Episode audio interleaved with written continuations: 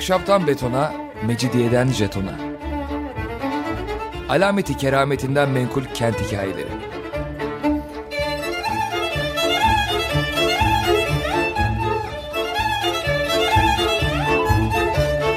Hazırlayan ve sunan Pınar Erkan.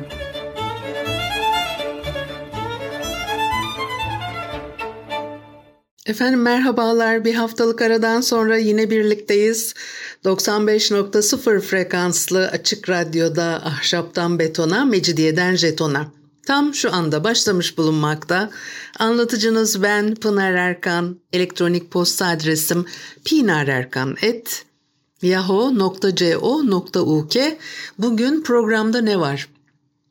İngiliz gözüyle e, Abdülhamit'ten söz etmek istiyorum size.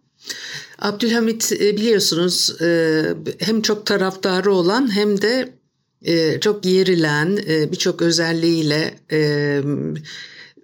enteresan hikayeler anlatılan bir padişah ve 19. yüzyılın sonunda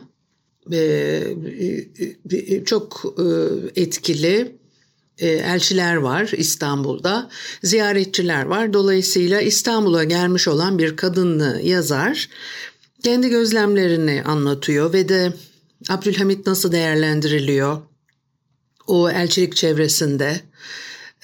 Bunlar yabancıların gözünde neler düşünüyorlar onları anlatıyor. Ve zelzele esnasında ne olmuş, nasıl davranmış, o meşhur e, kaygıları Abdülhamit'in davranışlarına nasıl yansımış. Bununla ilgili enteresan hikayeler var. E, halkın içine çok az e, karışıyor, çok da çıkmıyor. E, ve de bir hafiyelik sistemi kurmuştu e, bilirsiniz. Yabancı misafir kabul eden hatta yabancılarla konuştukları görülen e, ya da bir yabancı konsolosluk veya elçiliğe girip çıkan Türkler tutuklanabiliyorlar o e, casus ordusu e, ispiyonlanma e, mevzuları e, biliyorsunuz yasaklanmış kelimeler falan var o dönemde. E, halk içinde ciddi e, sıkıntılara neden olan e, çok hikaye edilmiş şeyler. Şimdi e, e, sokaklar her yer hafiye kaynarmış ve de dolayısıyla da her gün biri suçlanıyor kaçınılmaz bir biçimde ve de o suçlanan kişiler yüksek e, devlet e, görevindeyse görevden alınabiliyorlar, e, hapsedilebiliyorlar, sürgün edilebiliyorlar, birçok şey olabiliyor. Abdülhamit her sabah bu hafiyelerin raporlarını almayı adet edinmiş ve de e, herkes onun korku içinde yaşadığını e, düşünüyor. Düşmanlarla çevrildiğini etrafının ve her an ölüm tehlikesi e, içinde olduğunu düşünürmüş. Bunu da böyle olduğunu gösteren olaylar da yaşanmış elbette o dönemlerde. Kendisi için özel bir muhafız birliği oluşturmuş. Her alayın en seçkin adamlarından meydana gelen bir muhafız birliği. Yastığının altında da dolu bir tabanca ile uyurmuş. Özel bir muhafızı var. Yatağının yanında veya yakınında diyelim e, nöbet tutarmış. Üstünde de her zaman bir e, tabanca e, taşıdığına inanılırmış. Şimdi Serasker Hüsnü Paşa Selanik'e sürüleceğini eski padişaha bildirmek üzere Yıldız Sarayı'na geliyor. Biraz sona gittik ama o ziyaretini Abdülhamit'e bildirmeyi reddeden sultanın katibi e, Serasker Hüsnü Paşa'yı uyarıyor. Diyor ki sultan çok iyi silah kullanır, attığını daima vurur. E, çok söylenti var. E, padişahı gören görmeyen bu konularla ilgili dedikodu üretiyorlar. Korkak olduğunu söylemelerine rağmen birçok olayda bunu yalanlayan tam tersi davranışlar sergilemiş. Elçiler heyetine verdiği resmi kabullerden birinde e, Lady Tonley odanın bir ucundan diğerine geçtiği zaman Abdülhamit bundan çok rahatsız olmuş. Mesela dedikodulardan bir tanesi bu. Elçilik çevresinde sinirlilik, büyük sinirlilik e, belirtileri e, göstermiş. Hemen arkasını bir köşeye dönmüş ve öylece arkası duvara dayalı olarak durmuş. Başka bir hikaye yine Abdülhamit'in İngiliz Büyükelçisine e, kabulüyle ilgili. Elçi mendilini kullanmak istemiş. Elini ceketinin ön cebine sokmuş ve sokar sokmaz da hem mendilin hem de Büyükelçinin elinin e, boş olduğunu görene kadar sultanın e, elindeki tabancayı indirmeden karşısında durduğunu yine hikaye ediyorlar. Yıldız Sarayı betimlemeleri var. Her biri duvarlarla çevrili üç ayrı bölümden meydana geliyor Yıldız Sarayı. Ve en, iç taraftakinde de Abdülhamit oturuyor. Bir saray değil daha ziyade koridorlar boyunca böyle e, takip etmesi imkansız olsun diye e, e, bir labirent gibi e, tasvir ediliyor, böyle anlatılıyor. Abdülhamit'in e, tahttan indirilişi sırasında Yıldız Sarayı'ndaki has ahırlarda 350 kişi çalışıyormuş. Kapıcılar e, ve diğer hizmetkarlar 250 kişi. E, saray muhafızlığını yapan 1450 asker varmış. 1400 kişinin de yine saray halkını oluşturduğunu söylüyorlar halk içine çok seyrek e, çıkıyor. Yıldız Sarayı'nın sınırları içinde ata binmeyi çok severmiş. Yılda bir defa saraydan ayrılıp e, e, bir dini merasimi yönetmek üzere İstanbul tarafına geçmek zorunda kalıyor. O zaman da padişahlarını görecekler diye halk sokağa dökülüyor. Her Ramazan'ın 15'inde eski Topkapı Sarayı'na yapılıyor bu ziyaret. Ve de Hazreti Muhammed'in sancağı, asası, kılıcı, yayı e, hep birlikte e, halifeliğin timsalini oluşturan, o ihtimamla korunan kaftanına hürmet gösteriyorlar. Mukaddes emanetler ya bunlar. Bunları ziyaret için yapılıyor yolculuk. O ziyaret yapılacak diye Galata, İstanbul sokakları doluyor insanlarla çünkü hükümdarı görecekler. Fakat birçok yol hazırlanırmış ve de kimseye hangi yoldan geçeceği söylenmezmiş. Dolayısıyla da e, bu o hani e, insanlar da şuradan mı geçecek, buradan mı geçecek diye bir tahminde bulunup e, diziliyorlar kenarlara, sokaklara kum atılıyor e, padişahın beklenen geçişi için Galata Kulesi'nin de boş e, Galata Kulesi e, dedim düzeltiyorum Galata Köprüsü'nü boş tutuyorlar geçecek oradan diye. Fakat genel olarak e, padişah bu yolların hiçbirisini kullanmaz bir istimbotla karşıya geçermiş. Ve de e, hiç kimsenin kendisini beklemediği arka sokaklardaki e, fakir semtlerde kapalı bir lando içinde yapayalnız yolculuk yapar. E, o kalabalıkta e, boşu boşuna onu bekliyor dışarıda. E, tanınmadan hatta görülmeden yolculuğunu e, bitirip ondan sonra da Yıldız Sarayı'na geri dönermiş. Bir de cuma selamlığına gidiyor. Öyle çok uzaklara e, dolaşmaktan hoşlanmıyor fakat e, saray dışına çıktığı e, günlerde zaten çok tedbirler alınıyor. Fakat e, e, cuma selamlığına gidiyor. Hatta bir defasında bir bomba da e, atılıyor. Ölümden kıl payı kurtuluyor. Bomba e, e, gereğinden birkaç dakika önce ve e, sultanın arabasının önünde patlamış. E, o e, ve de hiçbir şey olmamış. E, padişaha birkaç muhafızı atlarıyla birlikte e, ölüyorlar.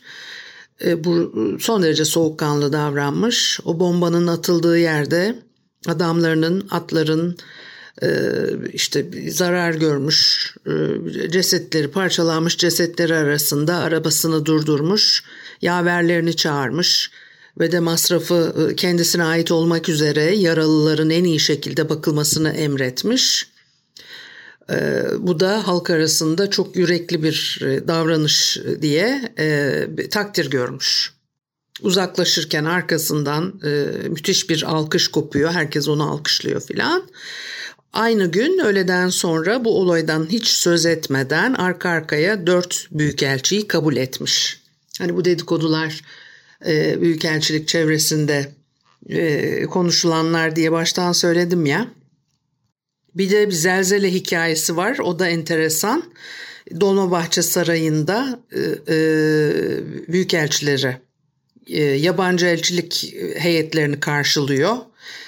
E, bir büyük e, muhteşem merasim. E, o merasimin tam orta yerinde şiddetli bir zelzele bütün sarayı sallamaya e, başlamış ve de sarsıntıdan tavanlar yüksek ya o e, heybetli, muhteşem e, kristal avizenin parçaları e, bilirsiniz Dolmabahçe Sarayı'nın o meşhur muhteşem kristal avizesini aşağıdakilerin başlarına düşmeye başlamış. Ve de tabii müthiş bir panik oluyor depremi takiben. O karışıklık ve panik esnasında bir paşa hem de tanınan meşhur paşalardan bir tanesi büyük pencerelerden birine koşmuş, kılıcıyla camı tuzla buz etmiş.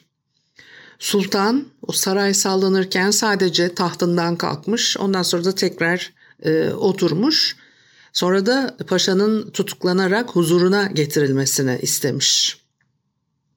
Paşa o tehlike anında korku gösterdiği için e, ve e, işte o e, panik halleri, e, davranışları sebebiyle e, padişah hazretlerinin üniformasına hakaret gerekçesiyle herkes için de rezil ediliyor. Kılıcı alınıyor, parlak nişanları sökülüyor. Ondan sonra e, Sadrazam Said Paşa da Abdülhamit'ten sarayı terk etmesini rica etmiş. Onu da dönmüş azarlamış. Başka bir e, hikaye var. E, tabii çok planlar hazırlanıyor. O zaptiyeler, casuslar e, sadece Türklerden değil zaten daha ziyade yabancılardan gelecek olan e, tehditlere karşı önlem alıyorlar. O, e, o postanelere gelen her telgrafın e, çekilmeden önce saraya yollanıp padişahın onayından geçmesi gerekiyormuş ve de e, askeri ateşe Baron Leipzig ve Alman elçiliği katiplerinden e, Baron Fürstenberg Boğaziçi kraliçesine yazılı bir kutlama telgrafı yollamışlar. 21. yaş e, günü e, kutlaması nedeniyle e, bize bu dedikoduları aktaran İngiliz yazara o telgraf e, gitmiş ondan sonra da padişahın böyle bir kimse tanımadığı haberiyle birlikte geri gönderilmiş. İzin vermemişler telgrafın e, çekilmesine. Çünkü o Boğaziçi kraliçesi dedikleri e, işte İngilizler kendi aralarında eğleniyorlar. Fakat padişah ben böyle birini tanımıyorum diye tehlikeli bulup reddetmiş. Bir müzik arası ondan sonra devam edelim. Efendim Açık Radyo'da ahşaptan betona, mecidiyeden jetona devam ediyor. Haliyle Pınar Erkan'ı dinlemektesiniz. Ve de Abdülhamit devrinde İstanbul'a gelmiş, burada epey süre kalmış olan bir İngiliz hanım yazarın e, aktardıklarından saray çevresi dedikodularını konuşuyorduk. Abdülhamit'in nasıl bir insan olduğu, büyükelçilik çevresinde kendisiyle ilgili ne hikayeler anlatıldığını size aktarmaya çalışıyordum. E, alışkanlığı erken uyanmakmış Abdülhamit'in ve de sabahları süslenmeyi de severmiş. Çok uzun zaman ayırırmış süslenmeye. E, sakalının bakımına özellikle itina gösterirmiş. E, kınayla e, boyuyor ve de o kırçıl telleri gizlemek istiyor. Kahvaltı ediyor. Ondan sonra yumurta, süt, meyve, bisküvilerden e, meydana gelen bir kahvaltı olurmuş bu. Ve de ondan sonra da memleket işlerinden önce gelen jurnalleri incelermiş. O, e, bir de e, yine elçilik çevresinde anlatıldığına göre tek merakı Anadolu'da küçük bir çocukken Osmanlı tahtına çıkmayı bile hayal etmezken e, son derece sakin bir hayat sürerken öğrenmiş olduğu marangozluğu çok severmiş. Ve de e, e, bir ülkenin elbette tek e, hükümdarı ve de halk ondan korkuyor, o da halkından korkuyor. E, sürekli bir öldürülme veya zehirlenme kaygısı e, taşıyor. Haremde e, yalnızlık duymuyor ve de e, e, eğer e, haremdeki hanımlarından herhangi birinden e, bıkar ve yeni birisini beğenirse bir köşeye itilen kadına boş kağıdını hiçbir resmi muameleye gerek olmadan geri vermek yetiyormuş. Selanik'e e, sürülüp sıra haremini dağıtmaya geldiğinde saraydan yüzlerce insan meşrutiyet idaresi tarafından serbest bırakılmış veya e, işten uzaklaştırılmışlar. Ve son derece dehşet verici yine hikayeler batılılar arasında yayılıyor. mesela diyorlarmış ki sultanlar canlarını sıkan karılarını kurşunla ağırlaştırılmış çuvallara koyup boğaza atıyorlarmış. Dedikodulardan bir tanesi bu. Ee, e, yani içine dövülmüş cam tozu konulmuş bir fincan kahve verilmemişse eğer bunu yapıyorlarmış. Ee, özellikle de bazı kusurlu nazırlara galiba bu yöntemi daha çok uyguluyorlarmış. Ee, cam tozu konulmuş kahve ikram edilmesi. E, fakat e, İngiliz yazar hanımefendi diyor ki Abdülhamit'in hakkını yememek gerekir. E, ondan sonra geride bıraktıklarının hayatlarını mükellef bir şekilde sürdürdüğünü, başlarına boğaz içindeki e, yalılarda yaşamaktan başka bir felaket gelmediğine de şahit olduğumu belirtmem gerekir diyor. E, birisinden bahsediyorlar. Dalan, e, dalgıçlık yapan birisinden ve bunu da e, sultanın boğaz sularına e, atarak insanlardan kurtulma yöntemine bir kanıt olarak söylüyorlar. Bu hikayeyi anlatıyorlar. Sarayburnu önlerinde sığ sularda enkaz arayan bir dalgıç varmış o vakitler e, dibe indirildikten sonra hemen yukarı çekme, çeksinler diye işaret vermiş dalgıç.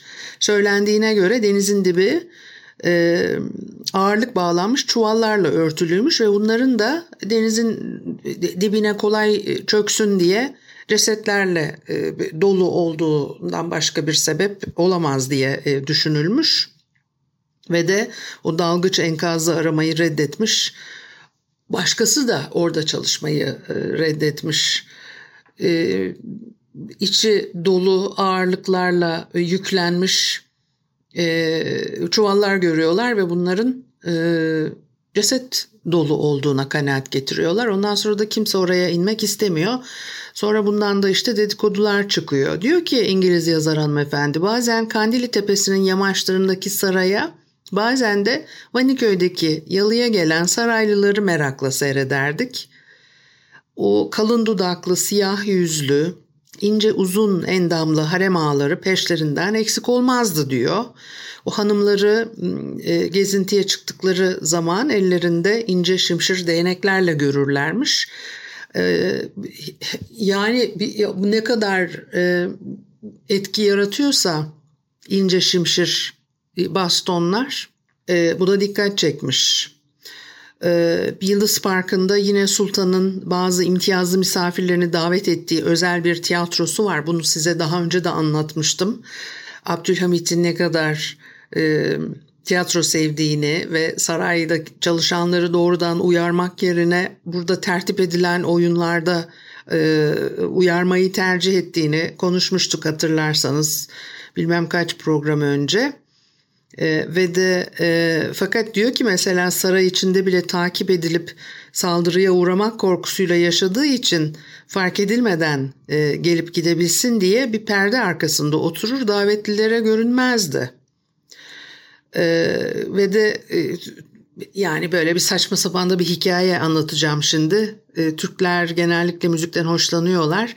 Fakat e, şark müziği Batı müziğinden tamamıyla farklı ve Sultan hakkında anlatılan hikayelerden bir tanesi de o yabancı telli sazlar topluluğunun e, konseri sırasında çalgılar akort edilirken büyük bir zevk içinde sanatkarları dikkatle dinliyormuş Sultan. Konser sırasında da sıkılmış ve e, konserin sonuna doğru o tek beğendiği eser olan ilk parçanın yeniden çalınmasını istemiş.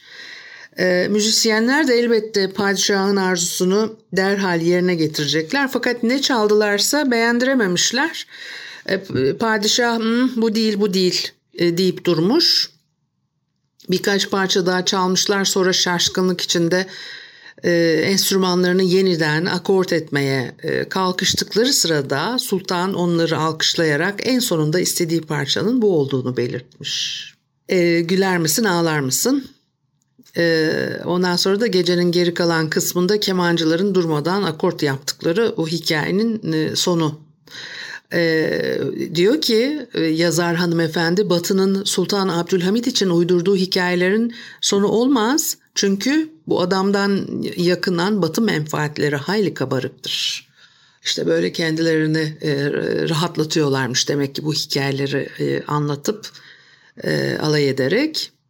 E, o korku iktidar e, kaynağı e, hani Osmanlı'nın en zayıf olduğu zamanlarda bile ee, Osmanlı'nın en zayıf olduğu düşünüldüğü zamanlarda bile e, sultanın nasıl bir etki yarattığını da e, okumak mümkün. E, cuma selamlığına e, gitmek istiyorlar. O cuma selamlıkları tabii önemli ve İngiliz Büyükelçisi'nden bir giriş kartı e, almışlar. Yıldız Sarayı sınırlarının biraz dışında kalıyor Hamidiye Camii o e, e, işte e, İngiliz grup yabancı büyükelçiler ve yakınları için ayrılmış bir köşke gidiyorlar ve de balkona çıkıyorlar. Köşkün balkonundan geçidi görmek mümkün ve de onları sultanın kurmay subaylarından iki İngiliz subayı karşılamış donanmayı temsilen Amiral Sir Henry Woods Paşa ve orduyu temsilen de General Blunt Paşa. Kırmızı fesler ve e, Türk askeri üniformaları giymişler. Değerli taşlarla süslü şeref e, rütbeleri takmışlar. Oturdukları yerde Sultan'ın camiye giderken geçeceği e, yokuşu mükemmel biçimde e, görebiliyorlar.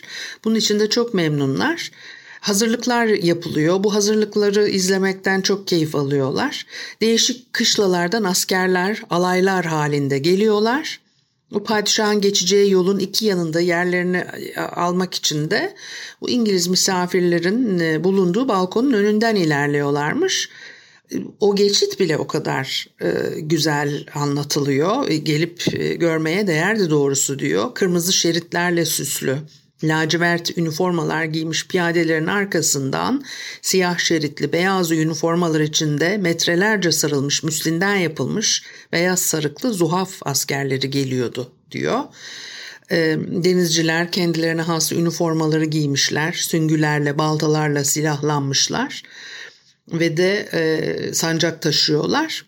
Sonra da yine saray muhafızlarından sağlam yapılı Arnavutların siyah şeritli beyaz kumaştan dikilmiş son derece çarpıcı üniformaları, o taşıdıkları mavzerlere ek olarak kuşaklarında çıkıntı yapan kamalarıyla çok muhteşem bir manzara sergiliyorlar geçişte. Yaz diyor ki Almanlar tarafından eğitildikleri için tipik doğu görünümüne çok münasebetsiz bir batı havası katan meşhur kaz adımıyla yürümeleri çok dikkat çekiciydi e, Londra'nın e, e hafif operalarından parçalar çalan askeri bandoların e, müziğine uygun tempoda adeta raks ederek e, geçiyormuş süvariler ve de şahane Arap atları e, sürerek ilerliyorlar. O parlak flamaları rüzgarda uçuşuyor, alımlı üniformaları içinde ilerleyerek e, e, yerlerini alıyorlar. Alaylar yerlerini alır almaz şehzadeler ortaya çıkıyor. Siyah şeritli yeşil üniformalar, yuvarlak astragan başlıklı yaverlerin eşliğinde geçide katılıyorlar. Şehzadelerin yüzleri bir ölünün andıracak kadar beyaz. Yanakları itinayla kızartılmış. En ufak bir manadan mahrum. Ee, resmedilen tablolarda da böyle görürsünüz ya bağlı oldukları alayların yanında yerlerini alıyorlar ve o kapalı landolara kurulmuş olan kadın efendilerle kızları geliyor bu sefer. Kapalı perdelerin arkasından merakla yabancı misafirlerin bulunduğu balkonu seyrederlerken e, bu İngiliz misafirler de pek alımlı bir şekilde yaşmaklanmış taze güzelliklerini, elmaslı baş süslerini, e, beyaz eldivenlerinin üzerine taktıkları mücevher yüzüklerini görüyorlarmış. Demek o kadar da e, seçebiliyorlar yakından. Arabaların yanında yürüyen asık suratlı siyah redingotlu harem ağaları koruyuculuk görevlerini sürdürüyorlar. E, kadınların camiye girmesi yasak. Onun için de arabalar kenara çekiliyor. Sonra çift sıra halinde paşalar, amiraller, komutanlar, nazırlar hep bir tempoda süratle tepeden aşağı inip o şaşalı üniformaları içinde e, camiye çıkan basamakların e, iki yanına diziliyorlar. Sonra padişahın kendisi geliyor.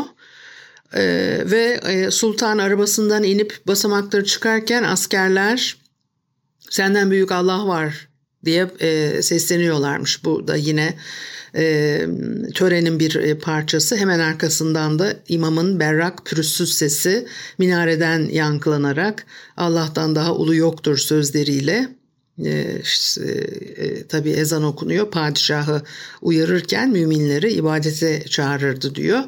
Sonra da e, e, e, namaz kılınıyor filan öyle bir sessiz geçen 20 dakikanın arkasından e, dışarı çıkıyorlar filan. O arada da bir, yine diyor ki kalabalıkta dalgalanma oldu. Alaylar dikkat kesildi. Sultanın ufak tefek hayali kapıda göründü. Lando'ya doğru giderken e, işte faytona biniyor. Dizginleri alıp tek başına e, saraya doğru arabasını sürerken arkasından e, birçoğu aşırı şişman paşalar, mareşaller, amiraller, komutanlar sımsıkı üniformaları içinde atlara yetişebilmek için koşuşmaya başlamışlar. O faytondaki padişahlarına yakın olmanın umutsuz çabası içinde itişip kakışıyorlar, birbirlerine çarpıyorlar filan. Yani ne kadar tanıdık değil mi? Ya birisi şimdi de dese ya senden büyük Allah var diye. Bu haftalık da bu kadar olsun. Haftaya görüşene kadar hoşçakalın.